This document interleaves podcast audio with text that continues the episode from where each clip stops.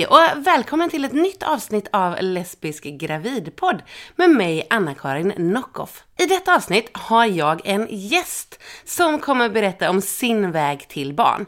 Behandlingarna innan han äntligen kom till, hur graviditeten var och hur förlossningen var. Jenny har P C O, vilket ofta innebär att det är svårare att bli gravid. Men Jenny är alltså ett bevis på att det går. Samtalet det hade vi i en av Jennys butiker och medverkar gör också Jennys hund. Och en hund som skulle para sig med Jennys hund, eller bli parad av Jennys hund. Jag vet inte riktigt hur man säger, men de skulle alltså försöka få till valpar. Och dessa fluffiga och söta hundar, de ilar runt över golvet och försöker lära känna varandra för att se om det kan bli något. Och detta ljud, det kan ju orsaka frågor såsom, vad är det som låter egentligen? Men det är alltså dessa gulliga hundar. Och hundarna de började också skälla så fort någon kom in i affären. Därav en del drastiska klipp. Jenny hon är butiksägare till Sveriges sötaste butiker. Kavaji-butikerna som finns i Göteborg, i Stockholm och på nätet på kavaji punkt se. Alltså k a w a i i punkt se. Och dessutom så har hon den kitschiga inredningsbutiken Unicorn and Sons som finns i Göteborg och på nätet på unicorn and sons punkt se. Utöver att vara det har ett fantastiskt färgglatt hår, precis har köpt ett hus och vara gift med Sofie, så är nu alltså Jenny också med i Lesbisk Gravidpodd. Så kul! Och i detta avsnitt så blir det också svar på en lyssnarfråga om syskonförsök och ett billigt tips till dig som försöker bli gravid bland annat. Men nu lite skryt. Mitt besök hos barnmorskan förra veckan gick väldigt bra. Jag och bebisen, vi följer normtillväxtkurvan exakt. Mitt blodsocker var på en bra nivå och jag tog typ det bästa blodprovet någonsin. Jag är så stolt över mitt lugna beteende. Och visst, visst, jag hade liksom mina skyddsgrejer. Jag låg ner på en britskar och höll upp ett skynke mellan mig och armen. Hon stoppade godis i min mun och klappade mig på pannan. Men jag hann liksom inte ens ta upp mobilen och kolla på den och prata intensivt med dem som var där för att flytta fokus innan det var över. Så jag hann liksom inte få panik. Jag hann definitivt inte få panikångest eller börja gråta eller någonting. Hybrisen! Och en väldigt bra barnmorska som gjorde det så snabbt. Tydligen så använde hon en tjockare nål så det skulle gå fortare. Men jag hade ju ämla så det var ju lugnt och hon sa såklart inte någonting om detta till mig innan. I så fall hade jag ju flytt fältet. Med den här insikten om hur snart bebisen egentligen är här så har vi nu börjat inreda för honom. Vi har köpt en garderob som är helt löjligt söt. Jag måste eventuellt lägga upp den på Instagram så ni får se. Och dessutom så har vi tvättat alla de minsta kläderna vi har och fyllt garderoben. Jag höll på att dö sötdöden så många gånger under denna process. Carro, hon har två systrar som utöver att ha en väldigt bra smak också har tre barn var. Och mitt bonusbarn, han har ju också varit en bebis med mammor med bra smak. Så vi har så himla mycket söta små kläder. Dessutom så har vi satt upp en vagga i taket. För han ska nämligen inte ha en säng utan en vagga. Och den är så himla fin att jag skulle kunna ha den som en inredningsdetalj om det inte vore så för att vi nu ska fylla den med bebis. Är det någon som har erfarenhet av vagga versus spjälsäng? Hör gärna av dig och berätta i så fall. Det känns som att vagga är en bra grej alltså. Det blir ju en fortsättning på livmodern som vaggar omkring typ. En väldigt rolig sak det är att när jag har berättat för folk att vi ska ha denna vagga så är det flera stycken som har reagerat med oj då, ja, se till att sätta fast den ordentligt i taket då. Precis, som att vi inte skulle tänka på det. Och bara använda någon liten spik eller tejp när det är våran bebis som ligger där i. Mycket kul. En annan väldigt rolig sak är att jag till Karo så himla stolt konstaterade för ett tag sedan att vi har ju lagt så lite pengar ändå på bebissaker eftersom vi har ärvt så mycket. Men eh, vi kom rätt snabbt på att vi har ju i och för sig lagt rätt mycket mer på spermier än vad de flesta som skaffar barn har gjort. Det verkar som att jag snart har en bikiniplåtning. Alltså inte bara en lättklädd plåtning utan en plåtning för just bikinis. Och lämpligt nog så har min kropp skapat som en egen köttbikini. Magen har liksom puffat ner ett fettlager som nu ligger dels i mitt kön och dels ut på sidorna. Precis som en liten bikinitrosa. Så jag antar att den riktiga bikinin jag ska ha på mig kommer se lite puffigare ut än vad den är. Men nej, nu ska jag sluta prata om mitt köttiga kön för den här gången. Och istället så kommer här nu dagens fråga. Lesbisk Gravidpodd! Dagens fråga, den kommer från Mathilda. Och hon undrar så här. Om man skaffar barn via sjukvården i Sverige, via inseminering, kan man endast göra det en gång eller får man skaffa hur många barn man vill? Jag tänker om jag och min flickvän skaffar barn tillsammans, att hon bär det första barnet. Kommer jag då kunna bli gravid med det andra barnet via sjukvården? Eller måste vi vända oss till Danmark eller liknande för att jag ska kunna få ett till barn? Frågan är alltså, hur många barn får man skaffa inom sjukvården i Sverige?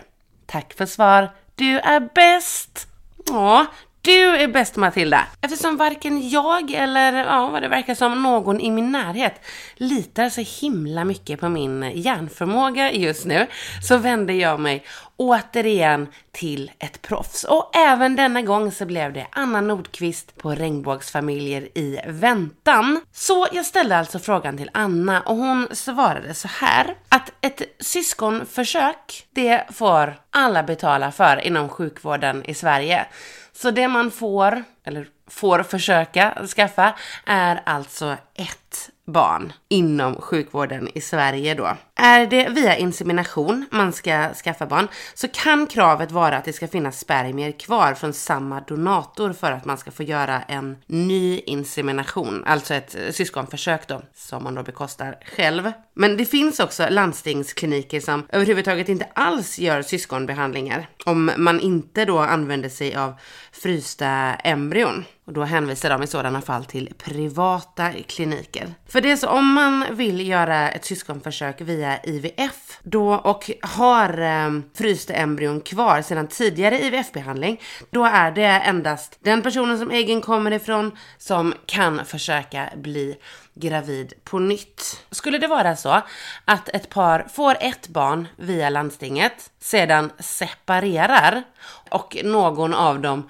vill skaffa barn med en annan partner, så får man ställa sig i kön på nytt med den nya partnern. För kriteriet är att man inte ska ha några gemensamma barn. Vill man på egen hand skaffa ett syskon till barnet så får man inte göra det. Då får man bara skattefinansierad behandling om man inte har barn sedan tidigare. Så det är alltså... Ja, det, det var en, jag har, ing, jag har inget riktigt rakt svar på frågan. Man får ett betalt barn. Usch, det är jättehemskt. Man får försöken till ett barn betalt i alla fall. Vill man sedan skaffa ett barn till så får man antingen betala för det eller gör det med en annan partner eller ja, åka till Danmark, men även där betala för det. Och förresten, en sak som jag måste bara tillägga som jag har förstått att det är många, många tror att det är så dyrt att skaffa barn i Danmark. Och ja, alltså det är ju inte helt gratis, men det är ju mycket dyrare att göra det privat i Sverige via insemination och I V F. Insemination och I V F är billigare i Danmark. Vill bara lägga till det. Okej, Matilda, jag hoppas att du är nöjd med svaret på din fråga. Har du en fråga som gäller någonting som har med det här med att skaffa barn som lesbisk att göra, så mejla den till lesbiskgravidpodd at gmail punkt com. Eller skriv ett litet D M på Instagram där sidan också heter Lesbisk Gravidpodd i ett ord. Och nu ska vi ta en titt på vad veckans gäst har att säga. Hej Jenny! Hej! Och välkommen till Lesbisk Gravidpodd. Tack så mycket. Har du lust att berätta lite om dig själv? Ja, absolut. Jag är trettiotvå, bor i Göteborg, är gift med Sofie.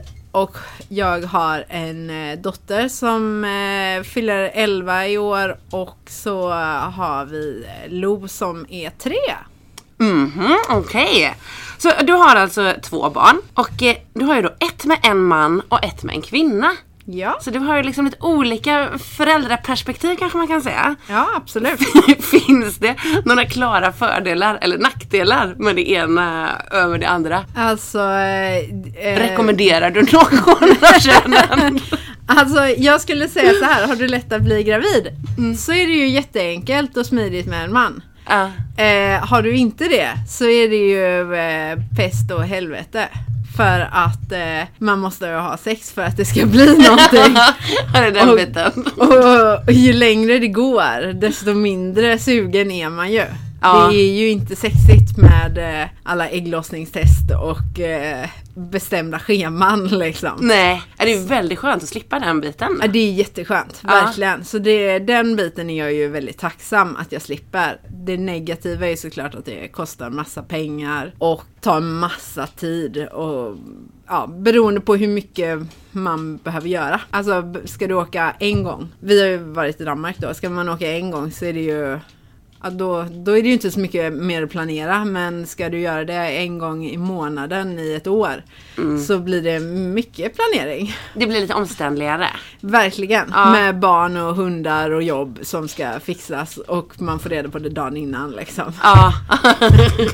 Men nu kommer ju vi då köra fokus, eller vad man ska säga, på ditt andra barn som du har med din fru.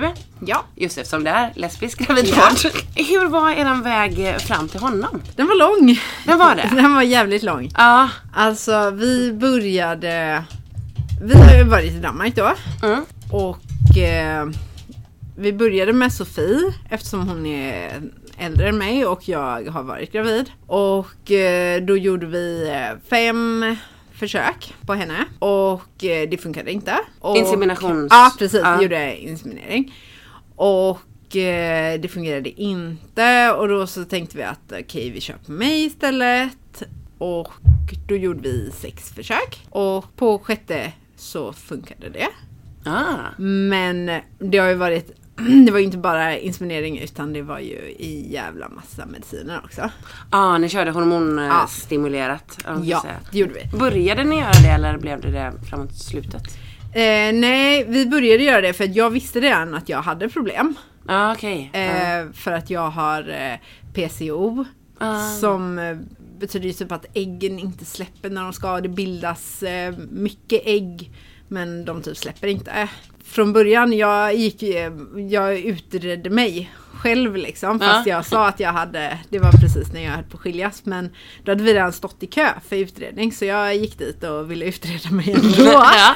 För jag visste ju att jag hade uppenbart problem liksom för först så hade han läkaren som jag gick till sa att ja ah, men det är sådana som du ska inte bli gravida. Va? Och då menar han att eh, jag var för överviktig. Nej men va? Och då sa han att eh, men eh, har du inte tänkt att göra en gastric bypass? Men herregud, detta är ju helt sjukt. Du är väl inte ens du, va? Det är ju helt stört. Alltså det var det var det sjukaste jag varit med om. Ja. Alltså kommentarer sådana som du. Nej, men gud. Fy. Och eh, men då stod jag redan i kö för jag ville göra en gastric bypass. Aha, ja. Eh, för det, och det var efter att min dotter hade kommit. Mm. Men eh, Susanne, men gör en gastric bypass, kom tillbaka så ska du se att det kommer gå jättebra. Och då, uh.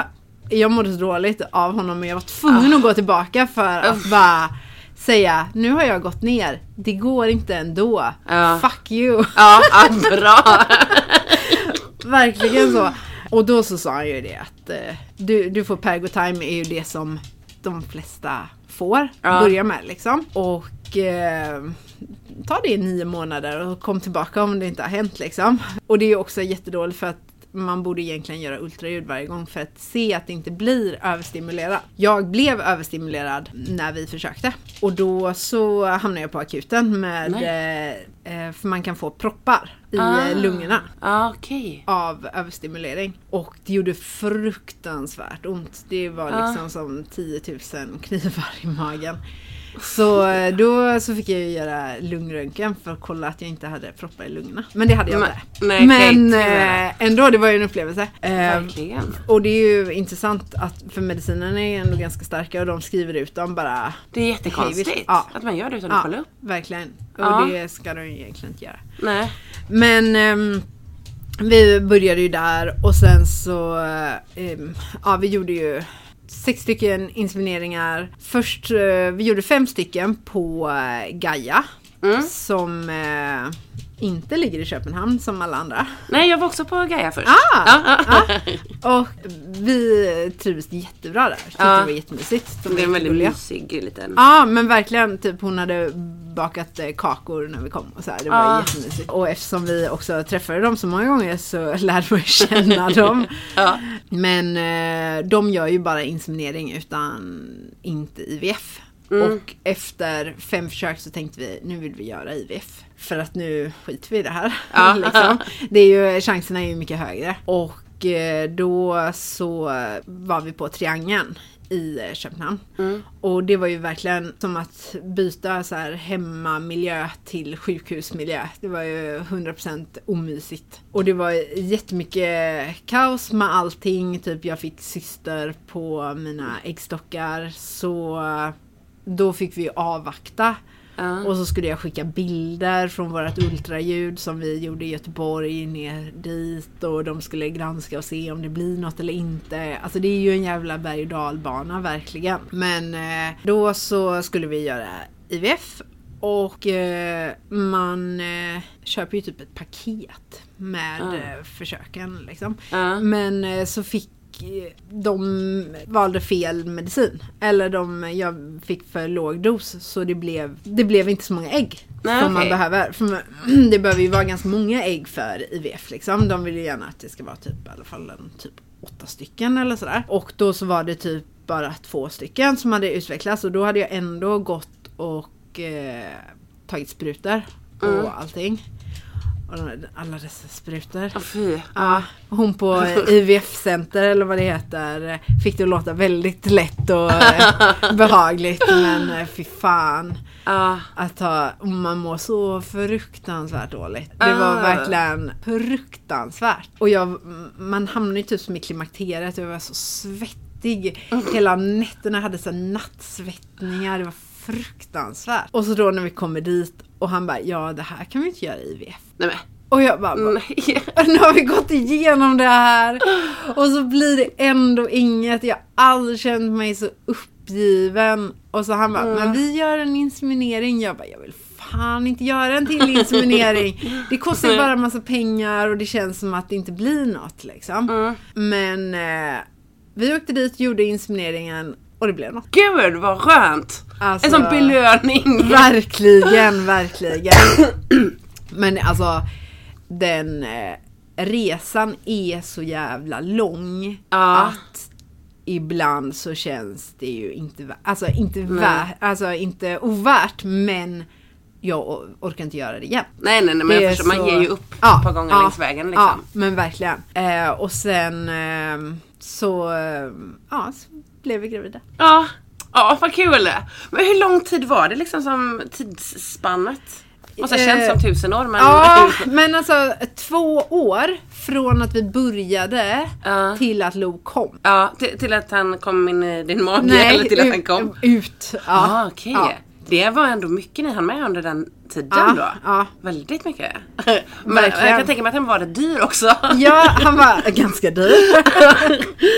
Men hur gick det då till när ni liksom bestämde att ni skulle skaffa barn? Hade du och Sofie varit tillsammans länge när ni började prata om det? Nej. Nej. Eftersom jag redan hade ett barn så var det typ det första jag sa. Så här, om du inte vill ha barn mm. så vill jag veta det för att eh, vi behöver inte göra det nu. Men jag kommer vilja och då vill jag veta det. Men eh, hon var ju mitt uppe i liksom att komma ut processen och allting. Så ah, hon, ja. hon fick typ magsår. Ah. Det skriver det också.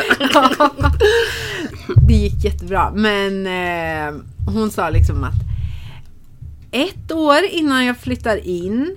Sen mm. ett år innan vi börjar planera. Och hon var så trött på mig mot slutet av den där ett åren.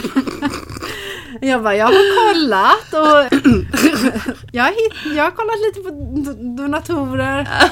Jag vill inte veta vad du har gjort. Allt färdigt här i skärm nu. Jag är redo. Ja.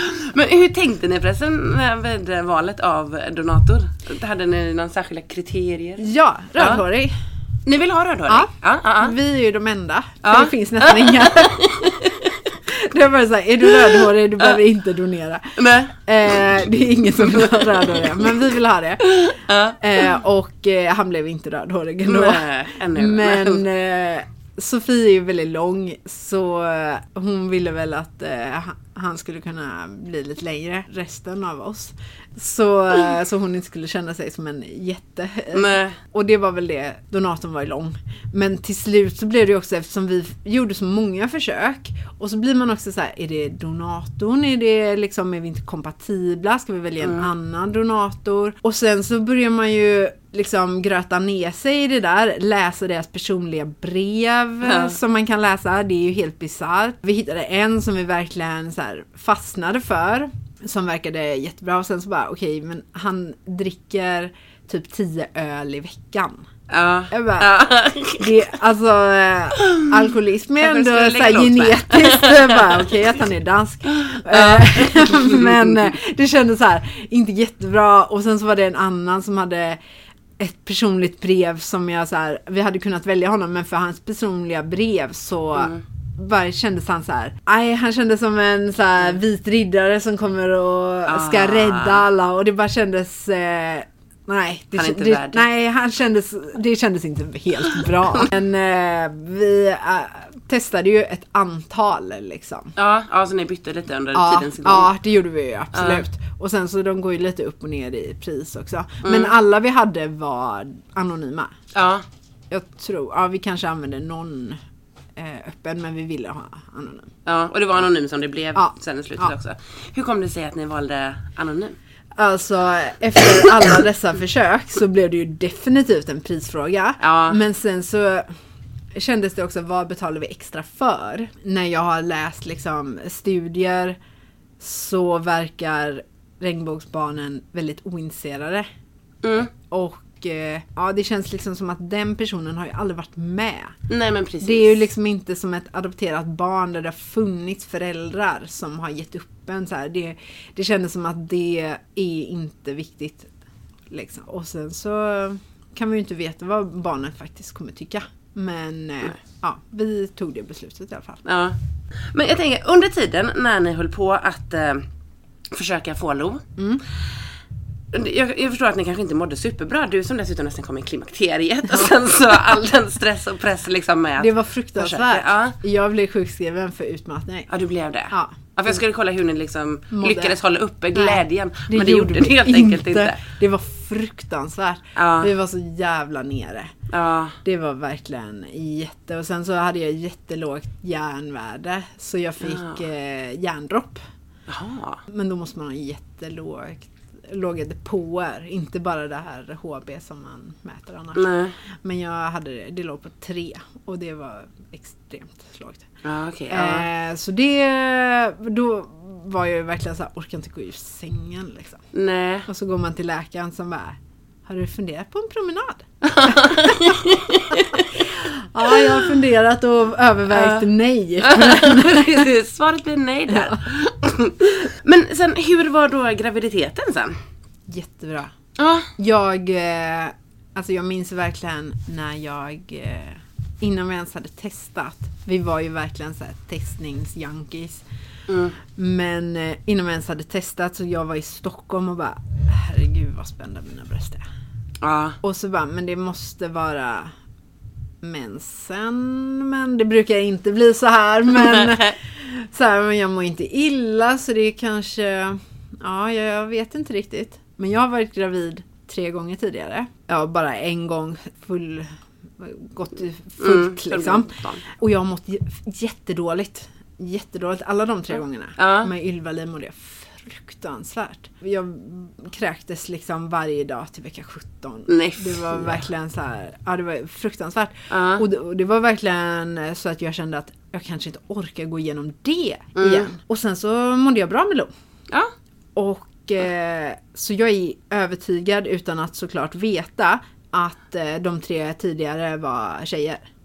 ja. För dubbel hormonuppsättning eh, gör mm. att man kan må sämre. Ah. Eftersom man har ju liksom barnets ja. Produktion också ja, på något precis. Sätt. Liksom. Ja. Men jag var helt övertygad om att någonting är fel. Jag kanske är gravid, men att någonting är ändå fel. Ja. Liksom. Så vi fick komma in och göra tidigt ultraljud typ vecka sju. Ja. För att också så vill jag göra det eftersom jag hade gått på alla hormoner, så vill de ju mm. helst att man ska göra det. För att kolla att allting verkar bra liksom. Och eh, det var ju bra. Det pickade där inne. Ja, eh, och sen så fick vi komma och göra ett ultraljud på M V C i vecka fjorton. Mm. Typ för att Ylva-Li var med, så tänkte jag, kan, kan vi inte lyssna? Ja. Så att hon kan så här, försöka förstå lite mer, liksom ta till sig det. Eh, så sa hon, men vi kan göra ett ultraljud. Vi har en sån maskin här. Ja, ja. Okej. Okay. Ja, gärna. Okej då. Eh, hon var inte jätteintresserad av det där ultraljudet. Men, men det var ändå kul. Och se.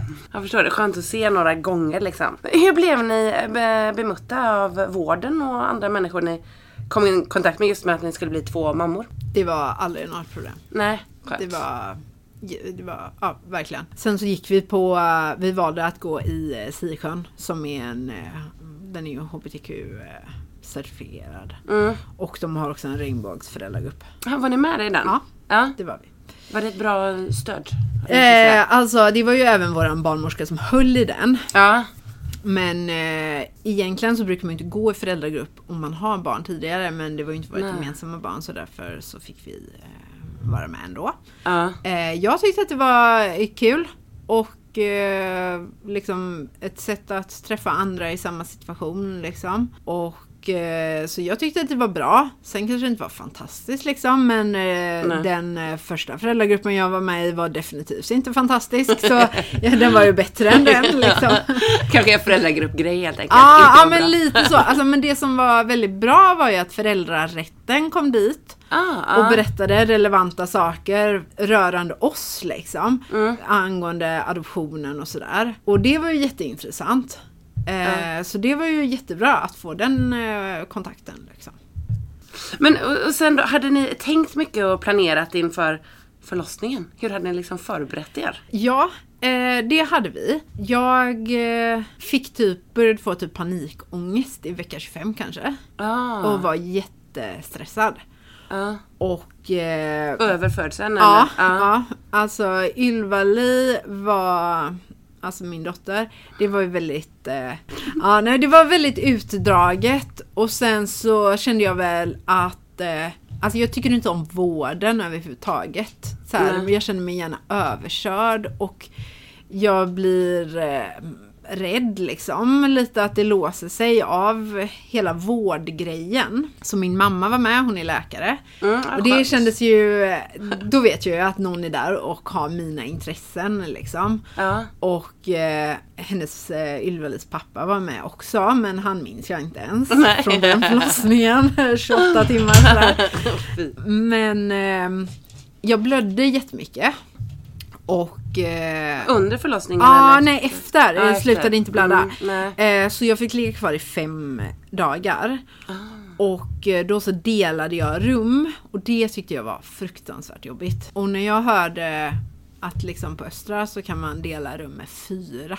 Okay. Alltså att man är fyra på rummet. Ah. Det gjorde min kompis som fick barn förra året. Då kände jag, jag tänker inte föda där. Det Nej. Kommer inte att hända. Jag ska till Varberg. Och det var där Ylva-Li föddes också. Ah. Och det är ju som ett hotell.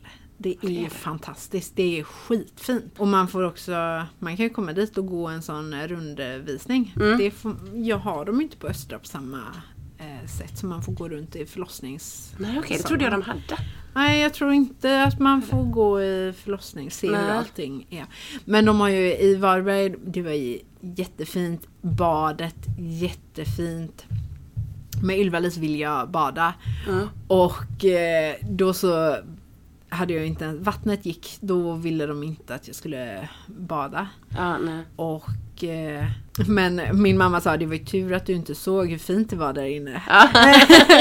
För då hade du definitivt velat eh, bada. Ja. Men, och det hade jag väl känt med Lo också, att jag eh, ville bada. Men sen när vi kom in så var det inte alls det jag ville. Men eh, det kändes jättefint att ha möjligheten. Jo, jag, jag blev jättestressad. Av, det kom väl tillbaka jättemycket minnen. Jag läste min gamla förlossnings... Eh, journal mm. och eh, kände att okej okay, jag förlorade typ så här över en liter blod. Oj. Så här, jag tänkte mm. nog inte då att det var så illa liksom, eller det, alltså det var ju inte något, det var inte akut så. Nej. Men att jag var ganska jag var ganska sliten efter det. Ja, ja, jag förstår och, det. Tyckte det var ganska jobbigt att jag delade rum med en tjej som gick upp ifrån förlossningen. Ja, för att se, bara för att retas. Ja, så här.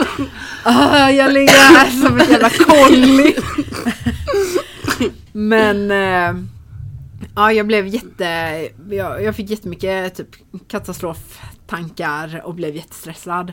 Ja. Och eh, min barnmorska... N- snappade upp det jättebra och sa vi kontaktar Varberg, du ska få mm. komma dit på Aurora-samtal som det heter mm. och eh, det fick jag. I, hon sa att ah, det är lite sent nu om du skulle vilja göra det på Östra för att de har nog inte tid. Då var jag vecka tjugofem liksom. Oj! Jag bara, när ska man komma på det? Ja. Eh, och så få panik tidigt om, eh, ja, om ni har planerat att ni vill ha hjälp. Är det för sent nu då? Ja.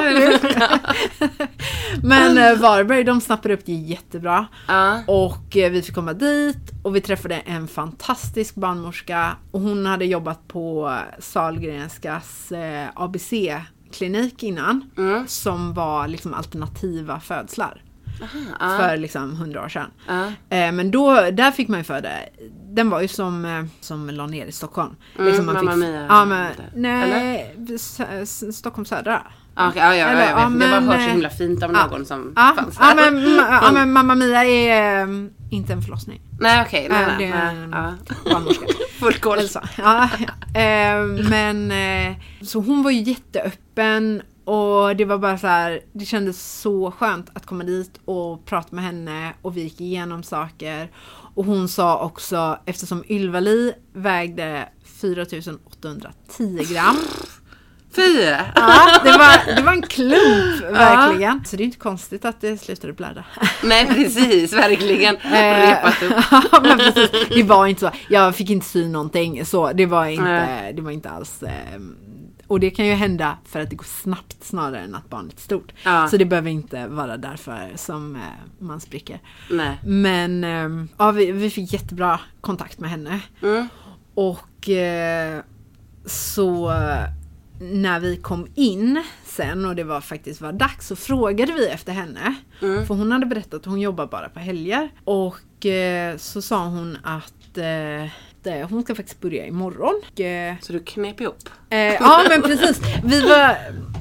Alltså jag kanske ska börja och berätta om hur det startade istället. Så blir ja, det liksom ja, per, ja, det, ja, det så blir det logiskt. Ja. Att det, för annars blir det hippigt och happigt. Ja, ja.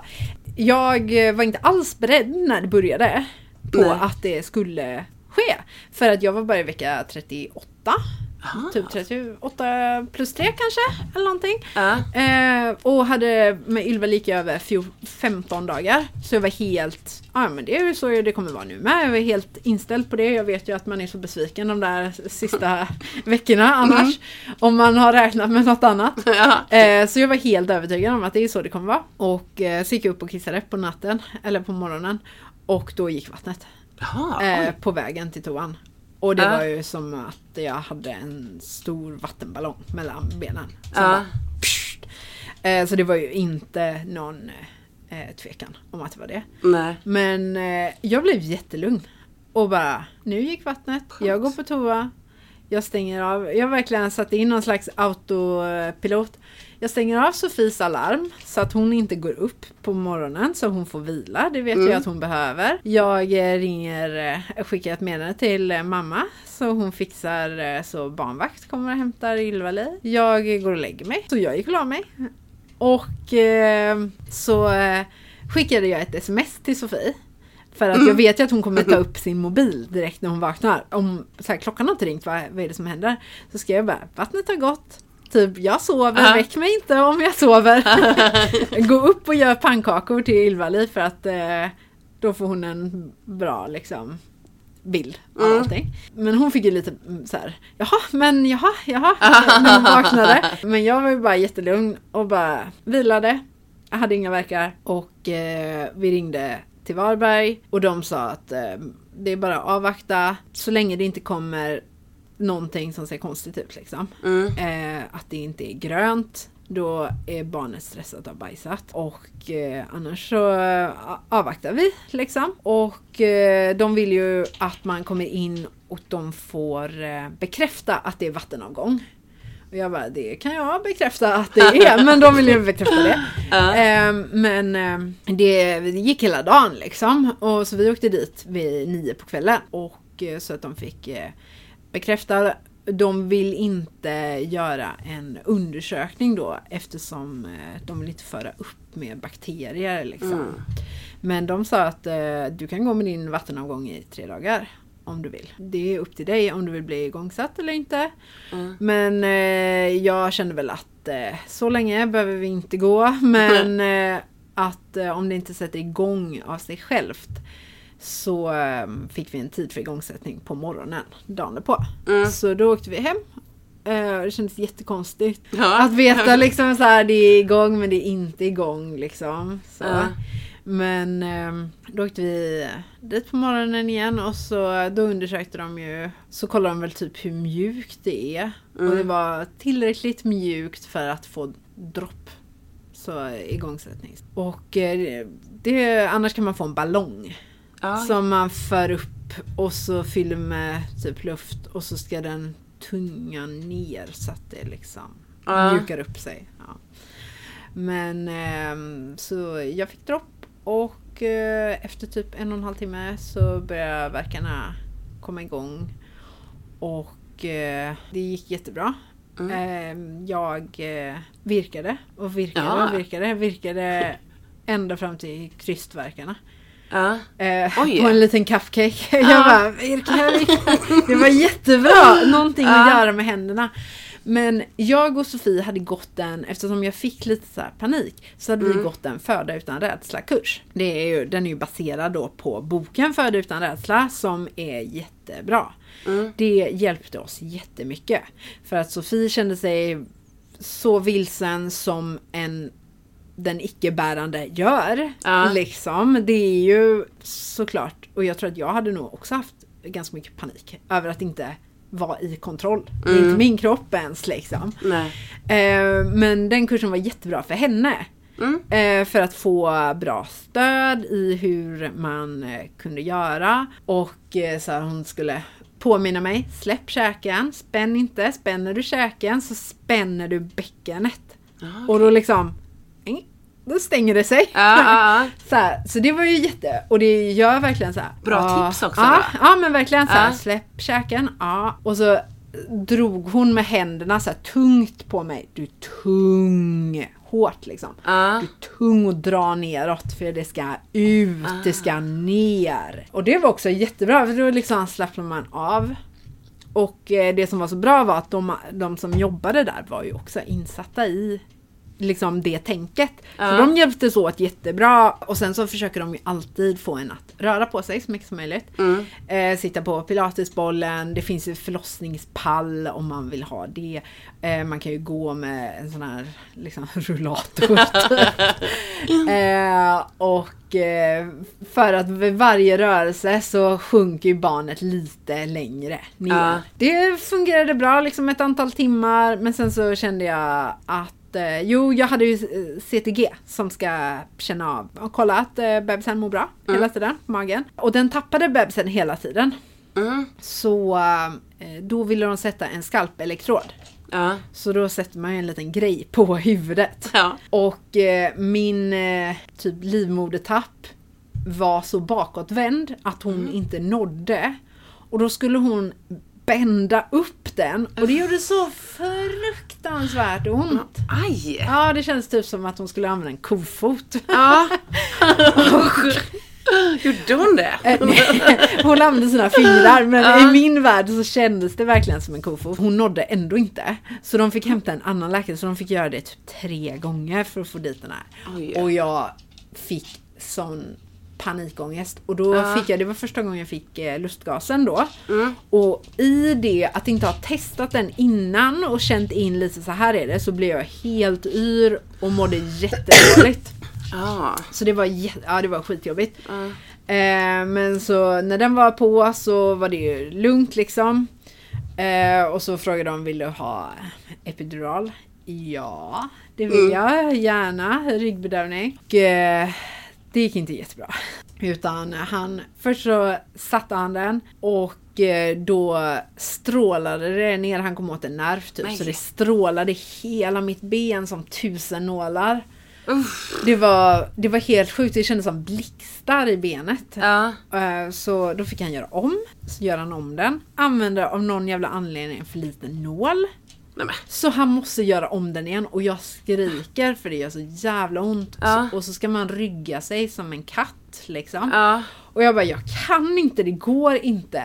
Men mm. eh, till slut så kom den i alla fall dit. Uh-huh. Och, jag, och jag bara kunde slappna av lite. Och för då, den tar ju liksom bort allting uh. så. Och det är ju jätteskönt, uh. såklart. Uh. Men det dumma med det är ju också att du inte känner verkarna, krystverkarna. Mm. Så alltså det är ju större risk att man spricker. För att du kanske krystar vid fel tillfälle liksom. Men eh, det gick bra. Men sen så kände jag att jag hade ingen känsla i mitt ben. Så jag kunde inte stå på mitt ben. Nej, men, f- men vadå, hade bedövningen gått ut i benet ja, då? Ja, uh. liksom, eftersom man kom åt nerven där på något uh. sätt liksom. Men de måste ju vara proffs på det där. De skulle uh. inte hålla på med sånt. Ja, men precis. Alltså det där var så... Uh, ja, det var jättekonstigt. Jag vet inte uh. vad som hände. Men eh, så, så var det i alla fall. Men den hjälpte ju jättebra. Så jag kunde, efter att ha fått den så kunde jag sitta där på pilatesbollen. Och jag kunde virka och mm. bara så här, tänka att jag var tung. Vi hade gjort det jättemysigt också. Dragit ner, spelade musik. Och jag hade med oss massa elektriska ljus. Ah. Så de andra som jobbade bara, åh vad mysigt ni har det här inne. Det var verkligen så här, vi kom dit med ett team eh, och bara, nu ska vi föda barn och vi ska ha det på vårat sätt liksom. Och det var verkligen så här, jag ska äga den här förlossningen. Ja, eh, bra inställning. Ja, men det var verkligen så. Och det var nästan så att jag bara, tycker att vi ska ha matchande kläder med liksom, olympiska mästare. Men det gick jättebra och sen kände jag bara så här, nu händer det någonting. Nu är det andra verkar. Nu kommer barnet. Ja. Nu måste du ringa på någon, Sofie. Ja. Jo, för det som var grejen med den barnmorskan som vi träffade första gången mm. var att hon skulle börja jobba då på lördagen. Vi kom ju in på fredag kväll först. Så sa de att hon ska jobba på lördag eh, eftermiddag. Och eh, då var ju vi där. Och när hon kom in så sa hon... Åh oh, vad roligt, jag undrar hur det har gått för er liksom. Hon kommer ju verkligen ihåg oss. Och eh, så här, jag är egentligen ansvarig på avdelningen. Så jag ska egentligen vara huvudperson för alla. Men eftersom jag visste att det var ni så, och ni har frågat efter mig, så har de andra erbjudit sig att hjälpa mig att avlasta. Så jag fint. Kan ha hand om er förlossning. Åh oh, vad fint. Ja, det kändes verkligen... Det var så himla fint. Hon är ah. här för oss, verkligen. Så det var jätteroligt. Och det fick hon ju vara också. För han kom vid klockan eh, sju på kvällen. Och det var... Eh, jag stod upp på sängen med händer, med armarna liksom. De kan ju fälla upp... Eh, fälla upp sängen så den står som ett L typ. Uh. Så stod jag upp där på knä och de bara, det här är jättebra så här, du kan så här svaja lite på rumpan och jag kände mig som så här, katterna i Aristocats uh. och jag bara så här, jag känner mig som en katt, jag ska svaja med min svans uh. och så jag bara, nu måste ni ta en bild på Sofie för hon kämpar så bra uh, och sen så var det krystverkar i en halvtimme som kändes som eh, sju evigheter och sen kom man ut. Och det var ja, det var fantastiskt. Och det var verkligen eh, vi visste ju att det skulle vara en kille. Mm. Apropå det här avsnittet tidigare. Jag har ju varit väldigt rädd för att kolla könet, för att jag vet ju att de kan ju ha fel. Och det är ju ofta då, säger de att det är en tjej så kan det ju vara fel, men säger de att det är en kille så, så, är det br- så brukar det stämma liksom. Ah, ah. Men med Ylva-Li så kollade vi inte, för då ville vi inte veta liksom. Men jag fick en, verkligen en fix idé. Tänk om det är en kille. Mm. Hur? Vad ska hända? Fan vad konstigt, jättekonstigt. Ja. Och det är verkligen en helt eh, irrationell tanke, men jag kunde mm. liksom inte släppa det. Och alla var också, åh det är en pojkmage. Ja. Så, här, så jag var helt så här. Okej, okay, jag måste ställa mig in på att det är Att det är en kille då. Uh-huh. Jag får inte bli besviken nu. Nej. Eh, och det, men det är ju så här, man kan ju inte styra över vad man nej, tänker. Nej. Det var ju bara så här, ja, jag måste ställa mig in på det. Så här, ah, okej, okay, men det är en kille. Och sen när den här gigantiska Ylva-Li kom ut. Med jättemycket hår också. Så mm. bara, just det, det kan ju vara en tjej. Och sen så, men Sofie ville veta om det var en tjej eller kille. Och det kändes jättebra att veta sen. För att man bara kunde ta till sig magen på ett annat sätt liksom.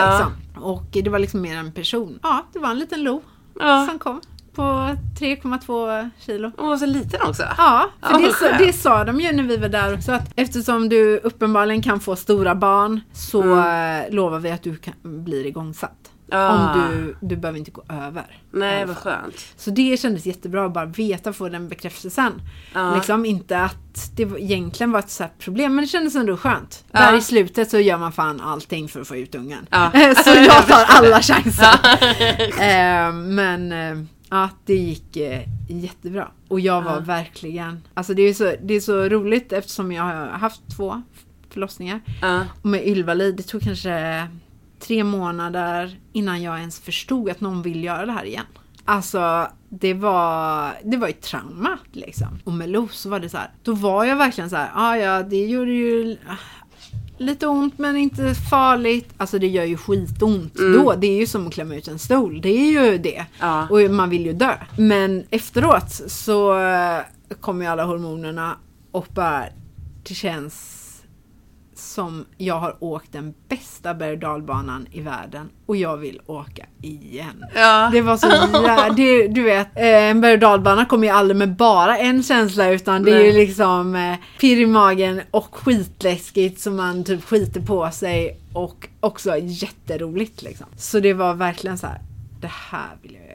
Men och det kände du alltså typ väldigt jätte, snart? Efter. Ja, jätte. När jag satt och skrev min förlossningsberättelse så bara, åh, är det här sista gången jag ska göra det här? Och nu har jag gjort det här, det här var fantastiskt. Ja. Så här. Så det, mm. ä, även om det liksom, alltså det var, det var jättemycket saker som var skitjobbiga.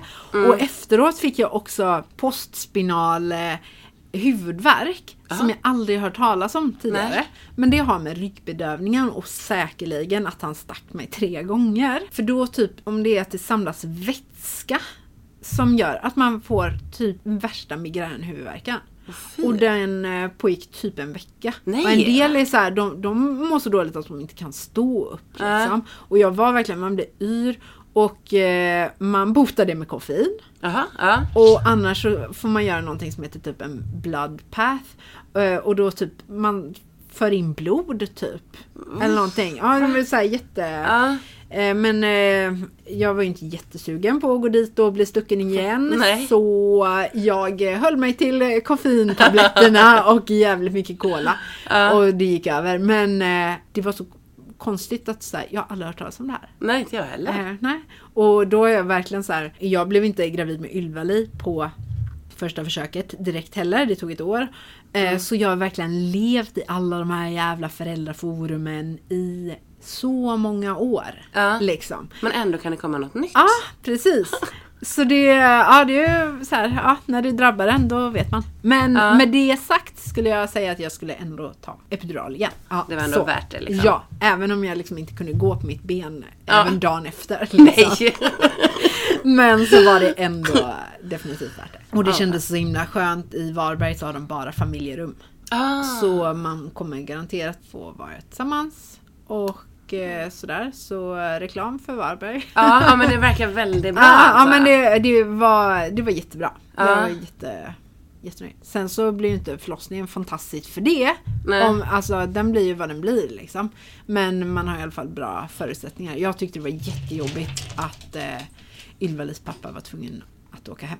Ja. Och jag blev lämnad kvar där med det här barnet som jag bara, allting nytt liksom, det var jätte, jag var tjugoett år ja. Och det kändes ja. jätte så här, jag kände, och man fick ju då, man fick inte ha några telefoner och det var jättejobbigt. Så ultra ensamt. Ja, verkligen. Det var verkligen det.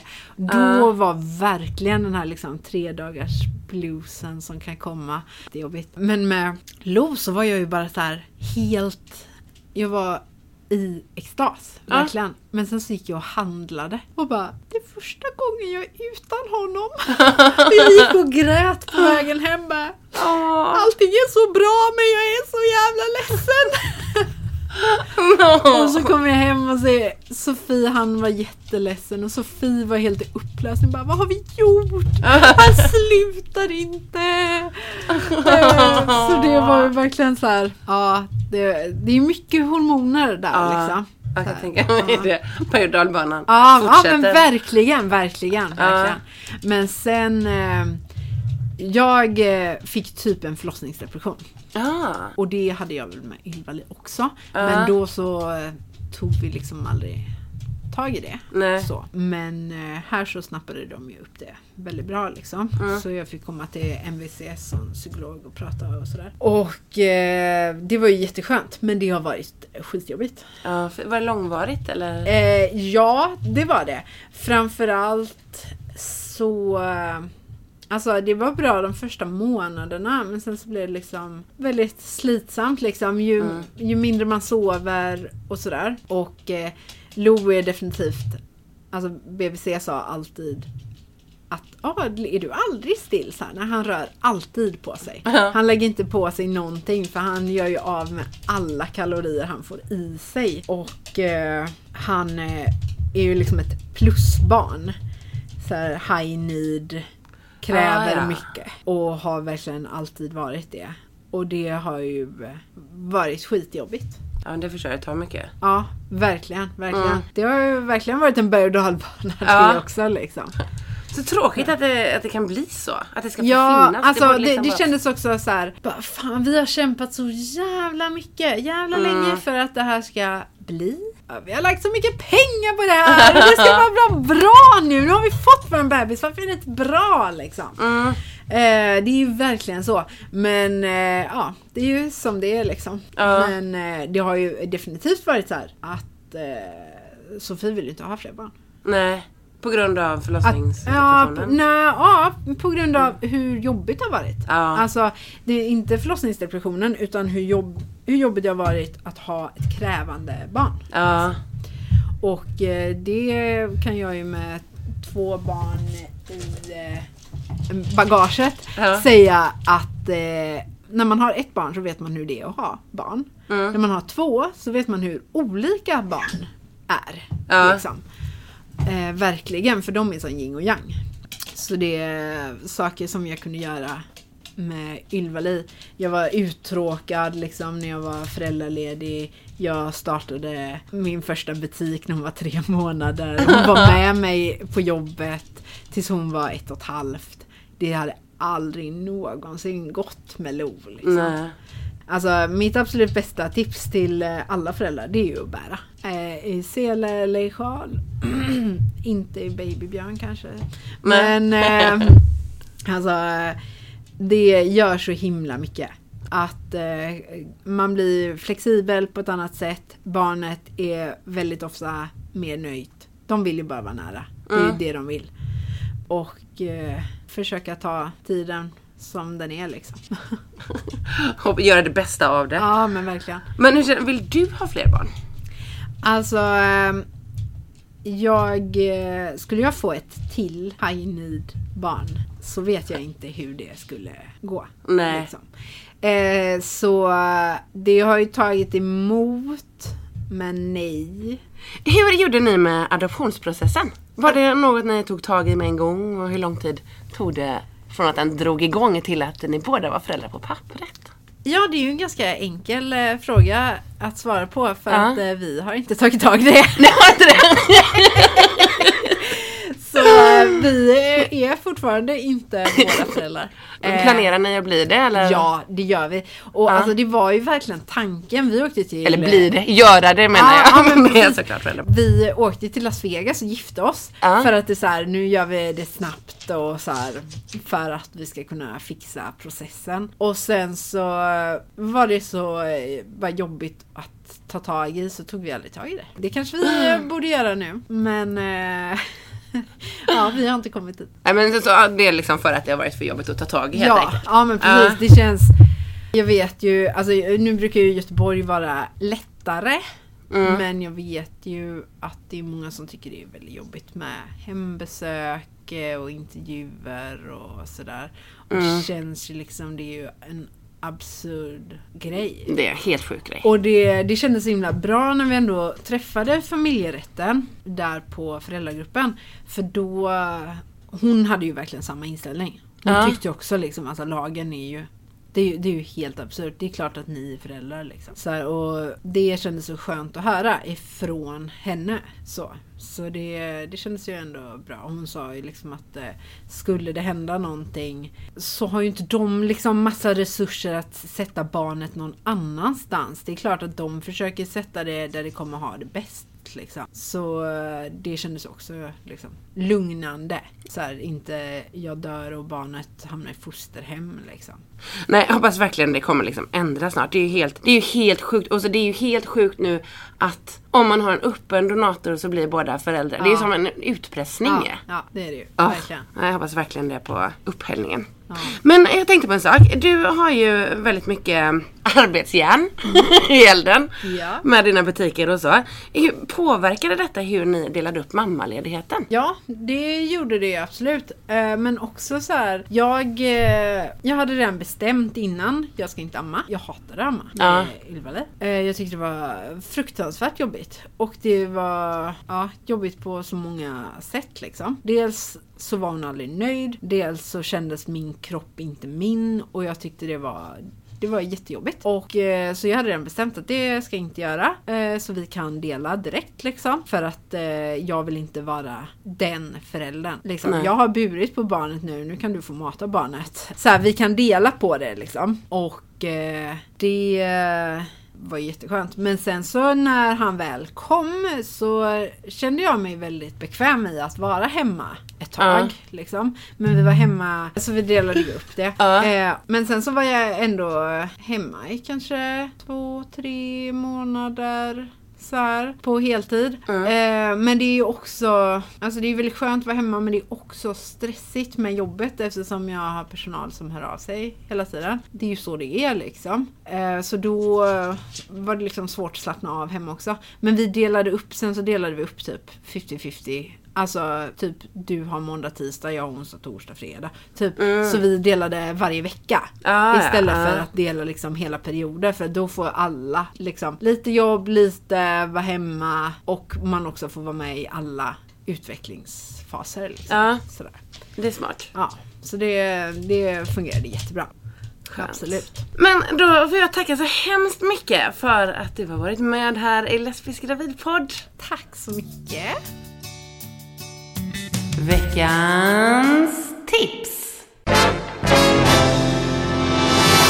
Veckans tips är till dig som försöker bli gravid. Och det var något jag snappade upp någonstans under tiden som jag försökte bli gravid. Och detta tips, det är att ta typ en matsked ekologisk linfröolja varje dag. För linfröolja, det innehåller ju massvis med omega tre som är bra för fertiliteten. Och det är hormonbalanserande. Dessutom så är det väldigt billigt till skillnad mot många andra saker som ska vara bra för fertiliteten. En flaska ekologisk linfröolja kan du få för typ trettio till fyrtio kronor i mataffären. Jag har ju inga vetenskapliga bevis för att det funkar, men omega tre, det är ju bra för kroppen hur som helst, så varför inte bara testa? Och förhoppningsvis så funkar det, och i värsta fall, ja, då har du bara råkat få i dig massa bra vegansk omega tre. Lesbisk gravid på